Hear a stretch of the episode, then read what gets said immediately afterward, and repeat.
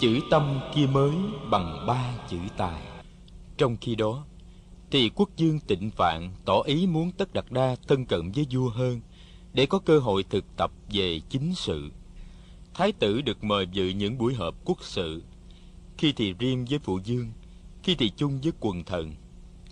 Chàng để hết tâm ý vào các vấn đề chính trị, kinh tế và quân sự được đưa ra và chàng nhận ra rằng căn bản của các vấn đề nằm ở nhận thức và tư dục của người làm chính sự.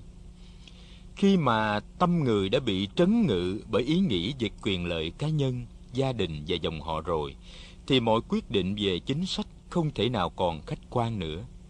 Và như vậy, chính sách không còn thực sự nhắm vào việc lợi nước, lợi dân. Tất đạt đa ngồi nghe và đoán biết được tâm lý của những người cộng sự với phụ dương chàng chàng thấy được những tư dục của họ. Có khi, chàng thấy được cái mặt trái giả đạo đức của họ và đồng thời cũng thấy một niềm tức giận nảy sinh và tràn dâng trong lòng. Nhưng, tất đặt đa biết mình phải kiềm chế niềm tức giận ấy. Chàng biết, chàng có thể nói quịch tẹt ra giữa triều đình những điều không mấy tốt đẹp ấy, nhưng chàng đã ngậm miệng không nói. Bởi vì chàng không có hoặc chưa có phương pháp gì để đối trị nói ra chỉ là để gây đổ vỡ mà thôi. Và như vậy lại tạo thêm những khó khăn cho phụ dương chàng. Tại sao con không góp ý kiến với triều thần mà chỉ ngồi im lặng như vậy? Vua tịnh phạn hỏi chàng, sau một buổi chầu, trong đó các quan đã bàn luận rất lâu về chính sự. Tất đặt đa nhìn cha. Không phải là con không có ý kiến, nhưng những ý kiến của con, nếu nói ra, cũng không có ích lợi gì vì chúng chỉ có thể nêu ra chứng bệnh mà chưa phải là phương thuốc trị bệnh. Con thấy con chưa có đủ khả năng để thay đổi tâm trạng của các quan. Tư dục của họ còn nặng nề lắm, và con biết con chưa có thể làm được việc với họ. Phụ dương nghĩ xem, quan phụ chính đại thần vesamita là một người có quyền lực rất lớn trong triều đình.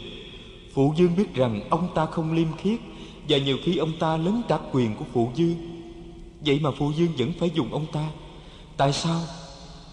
Tại vì phụ dương biết, nếu không dùng ông ta, thì triều đình có thể rối loạn. Vua tịnh phạn nhìn con, im lặng một hồi lâu, rồi vua nói, nhưng con cũng biết là để cho yên nước yên nhà, nhiều khi ta phải chịu đựng. Ta biết quyền lực ta có giới hạn, nhưng nếu con tập làm chính sự, sau này con sẽ giỏi hơn ta và con sẽ có đủ tài năng để thanh lọc lại hàng ngũ của chính quyền mà không gây ra những xáo trộn cho xứ sở. Tất đạt đa đưa tay lên trán, chàng thở dài. Con không tin rằng tài năng là yếu tố căn bản. Con nghĩ rằng vấn đề căn bản là giải phóng được cho tâm mình. Con biết là chính con con cũng còn bị khuynh đảo bởi những tình cảm như buồn giận, ganh ghét, sợ hãi và những ham muốn tầm thường. Những cuộc đàm luận ngắn như thế giữa hai gia con càng ngày càng làm cho vua tịnh phạn lo lắng vua thấy tất đạt đa là một người có nhận thức rất sâu sắc, nhưng cũng là một người ưa đòi hỏi cái tuyệt đối. Vua thấy được sự khác biệt giữa mình và thái tử. Tuy vậy, trong lo lắng, vua vẫn cố nuôi hy vọng. Vua hy vọng rằng, nếu tất đạt đa tiếp xúc lâu ngày với người và với việc, thái tử sẽ có thể một ngày nào đó chấp nhận cái tương đối trong cuộc đời. Trong lúc ấy, tất đạt đa không bao giờ ngừng học hỏi ngoài công việc học tập chính sự và giúp đỡ gia du đà la, chàng tìm cách tiếp xúc với các vị bà la môn và sa môn nổi tiếng trong xứ để học hỏi thêm. Chàng biết rằng, học đạo không phải là học những tư tưởng quyên áo chứa đựng trong các thánh thư, mà còn là học phép thiền định để đạt tới sự giải phóng tâm ý. Chàng rất ưa đi tìm những vị sa môn ẩn cư để học hỏi và thực tập và chàng đem những gì đã được học về để thực tập ngay trong cung điện. Thỉnh thoảng tất đặt đa cũng đem những điều mình đã học và đang thực tập ra để chia sẻ với gia du đà la. Chàng hay nói với nàng, này cù di, có lẽ nàng phải thực tập thiền định thì tâm nàng sau này mới an được và nàng mới có thể làm việc xã hội được lâu dài.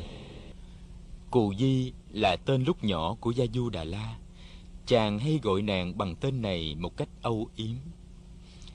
Gia du đà la nghe lời chàng, tuy bận rộn công việc, nàng vẫn thường chịu thiền tập. Có khi, hai người ngồi chung trong im lặng. Tất cả các người hầu cận đều phải rút lui. Và trong những giờ giấc ấy, Những đoàn ca vũ được hai người cho đi làm việc ở những nơi khác.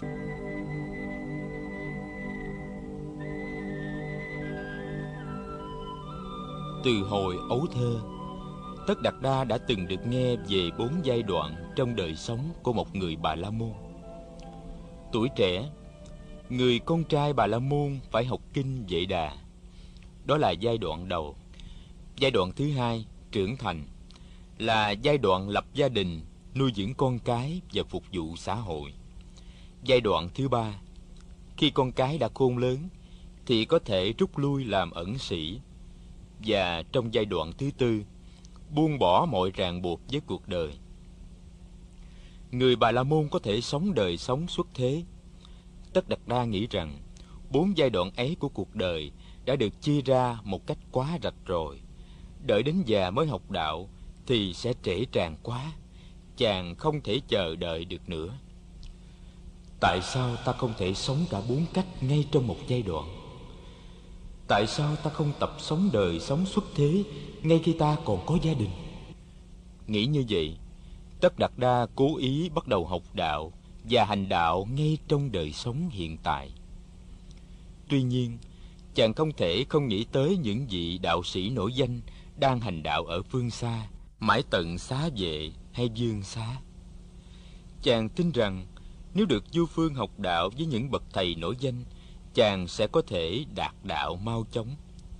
Các bạn và ngay cả các vị sa môn ẩn cư mà chàng đi thăm đều có nhắc đến tên những sa môn nổi tiếng như alala kalam quốc đầu lam tử. Ai cũng ước mong được tiếp xúc và học hỏi với các vị này. Càng ngày, tất đặt đa càng thấy niềm mong ước của mình trở nên thúc bách. Một buổi chiều Gia Du Đà La đi làm về, Mặt buồn rười rượi. Nàng đâm chiêu không nói.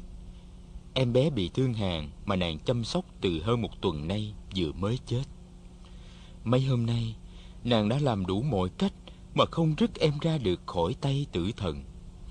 Buồn quá, Nàng ngồi thiền định. Trong lúc ngồi thiền, Nước mắt nàng ràn rụa chảy. Nàng không ngăn được cảm xúc. Tất Đạt Đa vừa dự một buổi họp triều chính về Vừa trông thấy chàng Gia Du Đà La hòa lên khóc. Tất Đạt Đa ôm nàng trong hai tay Và hỏi han cớ sự. Chàng tìm cách an ủi nàng. Cô Di Ngày mai ta sẽ đi với nàng Để dự đám tang của em bé. Nàng cứ khóc đi cho nhẹ bớt nỗi khổ trong lòng. Sinh, lão, bệnh và chết là những gánh nặng đè lên vai của tất cả mọi người. Những gì xảy đến cho em bé đều có thể xảy ra cho chúng ta bất cứ lúc nào. Gia du đà la thổn thức. Càng ngày, em càng thấy điều điện hạ nói là đúng. Khổ đau thì vô cùng, mà hai bàn tay của em thì nhỏ bé. Lòng em cũng đầy sự bất an. Chàng ơi, chàng hãy chỉ cho em cách nào để em đối trị được những khổ đau và lo lắng trong lòng đi chàng. Tất Đạt Đa ôm Gia Du Đà La chặt trong hai tay chàng. Nàng ơi, chính ta cũng đang đi tìm con đường để đối trị những khổ đau và lo lắng trong ta. Ta đã nhìn thấy thực trạng của xã hội và của con người, nhưng ta chưa thấy được nẻo thoát dù ta đã bỏ công học hỏi và tìm kiếm. Tuy nhiên, ta tin rằng một ngày nào đó ta sẽ tìm ra được con đường cho tất cả chúng ta. Cù Di Nàng hãy có lòng tin nơi ta. Em bao giờ mà không có lòng tin nơi chàng? Em biết một khi đã quyết định một điều gì, Thì chàng sẽ đi đến cùng để thực hiện cho kỳ được điều ấy. Em cũng biết là một ngày nào đó, Chàng sẽ bỏ hết phú quý giàu sang và ngai vàng Để ra đi tìm đạo. Nhưng chàng ơi, Xin chàng đừng bỏ em trong giai đoạn này. Em đang rất cần chàng. Tất Đạt Đa nâng cầm cha Du Đà La lên nhìn vào mắt nàng. Không không, ta không bỏ nàng bây giờ đâu. Chừng nào chừng nào, gia du đà la bịt miệng, tất đặt đa lại. Tất đặt đa. Chàng đừng nói gì dội. Em muốn hỏi chàng điều này. Nếu chàng có một đứa con với em, Thì chàng muốn đó là con trai hay là con gái? Tất đặt Đa giật mình. Chàng nhìn Gia Du Đà La chăm chú. Nàng nói sao? Cô Di Có phải là nàng, Có phải là nàng đã Gia Du Đà La gật đầu. Nàng chỉ vào bụng và nói, Em rất sung sướng Vì em đang được mang trong em qua trái của tình yêu chúng ta. Em muốn nói sẽ là con trai Và có khuôn mặt giống chàng, Thông minh như chàng Và hiền đức như chàng. Tất Đạt Đa đưa hai vòng tay ôm lấy Gia Du Đà La vào lòng. Trong nỗi mừng vui lớn lao, chàng chợt nhận ra những hạt giống của sự lo lắng. Tuy nhiên, chàng tươi cười nói với Gia Du Đà La, nàng sinh con trai hay con gái thì ta cũng mừng như nhau. Miễn là con của chúng ta sẽ vừa nhân từ vừa thông tuệ như nàng. À này, cô Di, nàng đã báo tin này cho mẹ biết chưa? Em chưa báo cho ai biết hết Trừ chàng ra Chiều nay em sẽ vào cung thánh từ Báo cho lệnh bà Kiều Đầm Di. Nhân tiện để em học hỏi với mẹ Về cách nuôi dưỡng thai nhi. Em cũng sẽ báo tin này cho phu nhân Bamita, Mẹ của em, vào ngày mai. Chắc mọi người sẽ mừng lắm. Tất Đạt Đa gật đầu. Chàng biết là khi nghe tin này, Di mẫu chàng sẽ báo tin ngay cho phụ dương chàng. Phụ dương chàng sẽ rất hài lòng Và sẽ tổ chức một lễ ăn mừng lớn. Tất Đạt Đa có cảm tưởng là những sợi dây ràng buộc chàng với cuộc đời ở cung điện này, càng ngày càng siết chặt lại.